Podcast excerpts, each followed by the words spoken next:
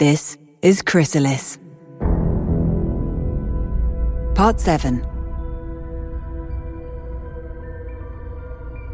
Time in Warp was a time for reflection, a time spent in transition, in that ephemeral threshold between different worlds, different cultures, places, and moments that defined my life. I was now sitting in a small, cold, multi purpose room that I guess would normally serve as a canteen or gathering area. The austere steel tables and chairs folded into the walls, clearing an empty space in which to meet and play whatever games the Zanvirian ship crews played to pass the time. I wish there was a window in the room. Nothing fancy, just a small porthole from which to see the great beyond.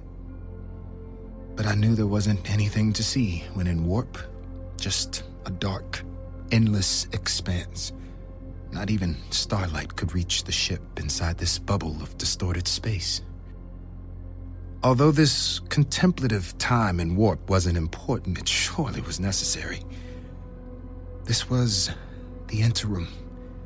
The time after one thing had ended, but before the next had begun. The missing page between chapters. The time to take stock of your life thus far, let go of regrets, learn from mistakes, and prepare for the inevitable. The unknown would be awaiting me when I returned to normal space. The last time I had this much to reflect on was when I left my homeworld of Sanxia to report to my new post at the edge of the galaxy, under the orders of one Ambassador Naxtani. I had been enraged, spending most of my travel time pouting in my cabin, stewing in a destructive combination of resentment and self pity. Fitting that it was this chapter now coming to an end. My time in Zanvir, learning about the Republic's culture and customs, touring their major worlds, living in the capital, and socializing with the elites. And my time with Naxtani. We frantically searched for her before we left Yovit. We inspected the ruins of the Directorate building she occupied. When the city was devastated, I tried her communicator, hoping that somehow she had survived. But the communicator was silent, and the rubble was still. It's almost a blessing that the Terran had not so subtly forced us to abandon the search. Had I been allowed to remain, I'd probably be there right now, refusing to quit. She'd still be dead, and I'd be continuing her rescue efforts in utter denial. And so it was time to confront two truths. Naxtani was gone, and the colony of Yovit would be abandoned. The planet would be unlivable for a thousand years. Alone. Facing a galaxy that was spiraling fast into the unknown, into a conflict of incalculable proportions. I sighed, reaching for one more salted cookie out of a rations box I had found. I didn't feel like eating, but Teljira, my pilot, had suggested I should regain some strength. I just.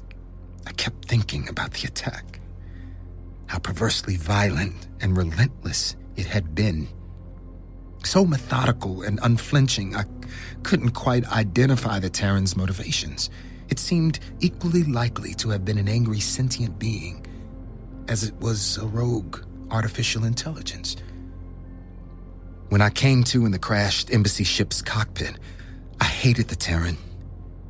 Hated the senseless death it was unleashing upon the Zanvirians, and cursed whatever civilization had inflicted such a monstrosity upon the cosmos. For a second, I hoped that the Terran's first victims had been its unwitting creators. But then, the target of my wrath saved our lives. It provided us with medicine, first aid, and a working spaceship in which to escape the doomed planet. What was the Terran then? Was it capable of human emotion? Had it taken pity on us? Or maybe it was just a fluke. Perhaps the presence of other species that triggered some edge condition in its programming, compelling it to show mercy. And if that was the case, then the Terran sparing us would have been as emotionless an act as butchering the Zunvirians. Just a computer doing its mindless work.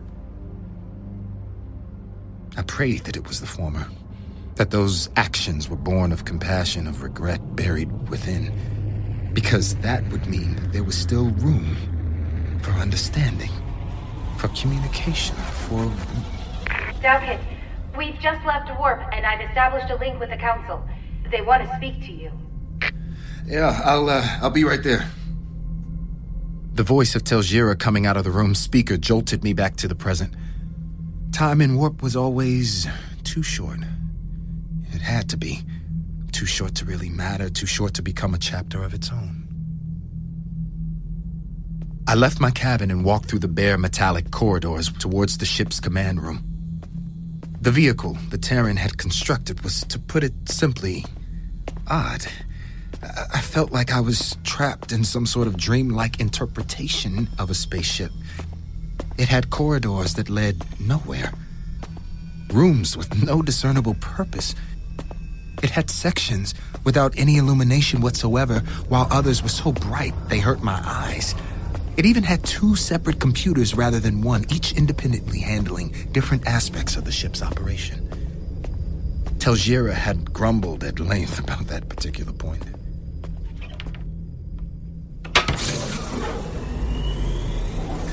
I joined the pilot in the oversized command room. Telgira had taken a beating during the crash, and it showed. Her fur was dirty, with matted patches of dried blood where bandages didn't cover her body. She still had difficulty walking and breathing, but I was confident she would recover. I had broken my left arm and received a gash across my face that would probably leave a scar, but none of my injuries were as serious or extensive as hers. Upon seeing me, she pressed an icon on her console, then gave me a quick nod. This is Assistant Ambassador Daoket. Code 376 Sphere. I'm the highest surviving officer from the diplomatic mission to the Zunvir Republic after Ambassador Naxtani went missing in action. Presumed dead. Falcat, what is your status? I immediately recognized the frosty voice coming out of the speakers when he mispronounced my name. Like anyone working for a council embassy, I was familiar with Lexaway the Zarkanin, Grand Minister for Foreign Affairs and Diplomacy of the Galactic Federal Council. This was the pioneer responsible for the peace treaty that ended the Tawarian independence conflict, one of the co-signatories of the Fifth Accords. We had even been in the same room once, almost three years ago. I Pilot Telgira and I have escaped the colony of Yovid and are on our way to the Zunvir capital, sir. Are you two the only survivors from the diplomatic mission? We have some support staff in the capital, but as far as I know, we are the only ones who made it out of Yovid. Naxtani? No. Search mission failed. Did my message to dispatch go through? It did. The Galactic Federal Council declared a Type G emergency three days ago, and all its allied fleets are mobilizing to come to the defense of the Zunvir Republic. It had been three days. It was always hard to account for the effects of time dilation. The attack on Yovid felt so recent. How did you manage to escape? The Terran, it just. It simply let us go. And gave. It built us a spaceship. You do understand how that might be interpreted by the Zunvirians? Yes, I do, sir, but I've been thinking about this. Naxtani believed the Republic was hiding something from us relating to the Terran, and after seeing how it's singling out the Zunvirians but let my pilot and me go free, I have to agree. The Republic is more involved in the Terran's origins than they're letting on. That's a given. They have admitted to knowing the replicator's language and agreed to give us the language cipher. The real question is did the Republic actually build that thing? A cipher, I thought. that would have been nice to have back on Yovid trying to talk to its expressionless machines. But to the Zarkanins' question, could the Republic have built such a thing? No. I'm not sure that fits their profile. I'm more of the belief that the Zunvirians found it inert and activated it, maybe by mistake. Maybe they provoked it and it became antagonistic towards them, but in any case, I think the Terran might be sentient enough to negotiate. Why? Did it speak to you? Not exactly, but I sense the possibility. The Zunvarians claim the replicator is ignoring all communication attempts. You said likewise in your message. Are you retracting that? No, sir. Not retracting, just amending. It might respond differently to the Council as opposed to the Zunvir Republic. Uh, I'm just saying that there might still be room for achieving a peaceful resolution. I'll pass that up to High Governance. We believe the replicator's next target is likely to be Anakax Farvin, and our fleets are moving in to defend. If there's an encounter, we might try to communicate. I emphasize might. Anakax Farvin. I'd been there before. It was a small, arid world administered by the Anakax tribe. With a massive industrial output, it was the undisputed core of the Republic's economy and the source of the Anakax tribe's political clout. They produced everything from clothes and entertainment screens to battleships and quantum relays. If the capital world of Zunvir was the brain and heart of the Republic, Anakax Farvin was the muscle. Upwork has the world's largest network of independent professionals. So if you need a UI designer, Hey guys, Kevin. a full stack developer, This is Madeline. or a whole team of designers and developers working together, Hey, you've got the full team here. Uh, myself, Rachel, Adam, and Stephanie. Heyo. Hey, everyone. how's it going? Hi. Upwork has agencies too, available for six weeks or six months. When you need in demand talent on demand, Upwork is how. In 60 minutes, you can fulfill your alcohol orders through Drizly, the number one app for alcohol delivery. With Drizly, you can easily browse your favorite brands, compare prices of local stores, and then have your necessary spirit supplies delivered, just in time to craft your next chrysalis cocktail. Download the app or visit drizly.com today. Use code DUST and save $5 on your first order. My thoughts fixated on that last sentence the Grand Minister had said. Why not give diplomacy a chance? If it means the Terran suspends further attacks? I am already pushing for that, but the ultimate decision belongs to High Governance. I tried to think like Naxtani had taught me, ignoring the Zarkanen's rank, reading between the lines of what he was truly saying. Why would High Governance decide to attack rather than negotiate with the Terran? Because they've got a weapon, don't they, sir? Something they think can destroy the Terran. Correct. The scenario of an overwhelming attack fleet governed by reckless AI has been theorized before. Countermeasures were developed in contingency, and High Governance believes these countermeasures can trump the replicators. They've got a weapon and they want to test it? That means sacrificing our only chance at negotiated peace. It's not that simple, Assistant Ambassador. If the replicator keeps growing stronger, it may eclipse the countermeasure's effectiveness, a de facto immunity. We simply can't allow the Terran to surpass this threshold while we negotiate a theoretical peace. So you're advocating shoot first. But with all due respect, if it's sentient, we can't just kill it without. If the Terran is sentient, it's still guilty of an attempted genocide. We are not the ones shooting first here, Assistant Ambassador. This is retaliatory, and you know that. I will do my best to ensure a communique. But if we do not reach an agreement, or if the Terran engages offensively, we will destroy it.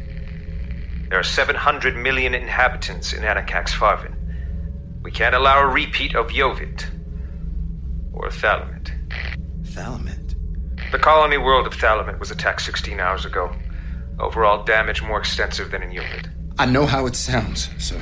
How the idea of a negotiated peace feels wrong after so many have died. But if we launch our weapon and it fails, we will. Then the replicator will consider us enemies too, and we will have lost our chance at a peaceful resolution. I know. There's no easy answer. But this is out of your hands. I need you back in Zunvir to act as liaison with the Republic's government. Right. And to snoop around until I can learn what it is they're still hiding from us. I see Nokstani's taught you well. And in that regard, I don't think it would be wise to make a leadership change to the diplomatic mission during a developing crisis. Translation Nobody I asked wanted anything to do with that part of the galaxy. And given that you have knowledge of the Zunverian culture and contacts in their government, recalling you at this time would be counterproductive. Translation Nobody will care if you die. You are unimportant. So I believe it would be best if you took command of this mission as acting ambassador. Translation The job is yours, but I'm not making it official. If things go wrong, I'll need a scapegoat. After consideration, I replied. what else was I gonna say? Thank you, sir. I'll set an immediate course toward the Zunvir capital and meet with the Emperor at the Empyrean Palace. I'll try to find out what they know. Good. And Thalketh. Sorry about Nokstani. Thank you, Grand Minister. The link closed. I drew a deep breath, closing my eyes. To Zunvir, then? Yes. How long will it take? 37.1 subjective minutes. About 50 hours in referential time. 50 hours. By the time we emerged back into normal space, the situation around Anakax Farvin would probably be resolved. I nodded and closed my eyes once again. I had lost a friend and mentor. I had survived death myself. I had received a promotion. I had lobbied on behalf of a genocidal robot. And even with this tangled nest of thoughts in my mind, exhaustion overcame me and I drifted into a brief, fitful sleep. An alarm woke me. A ship was coming, too close for comfort. I raced to the bridge. We're being intercepted by two, wait, four, five Zunvir Republic Guardian ships. Open the channel. They're hailing us. Bring it up. This is Dalkin, acting ambassador of the Galactic Federation. Halt your progress. Shut down all propulsion systems. Your ship is unrecognized and it has the particle signature of the Terran replicator. Now immediately cut all thruster power and allow for system override. You're under arrest.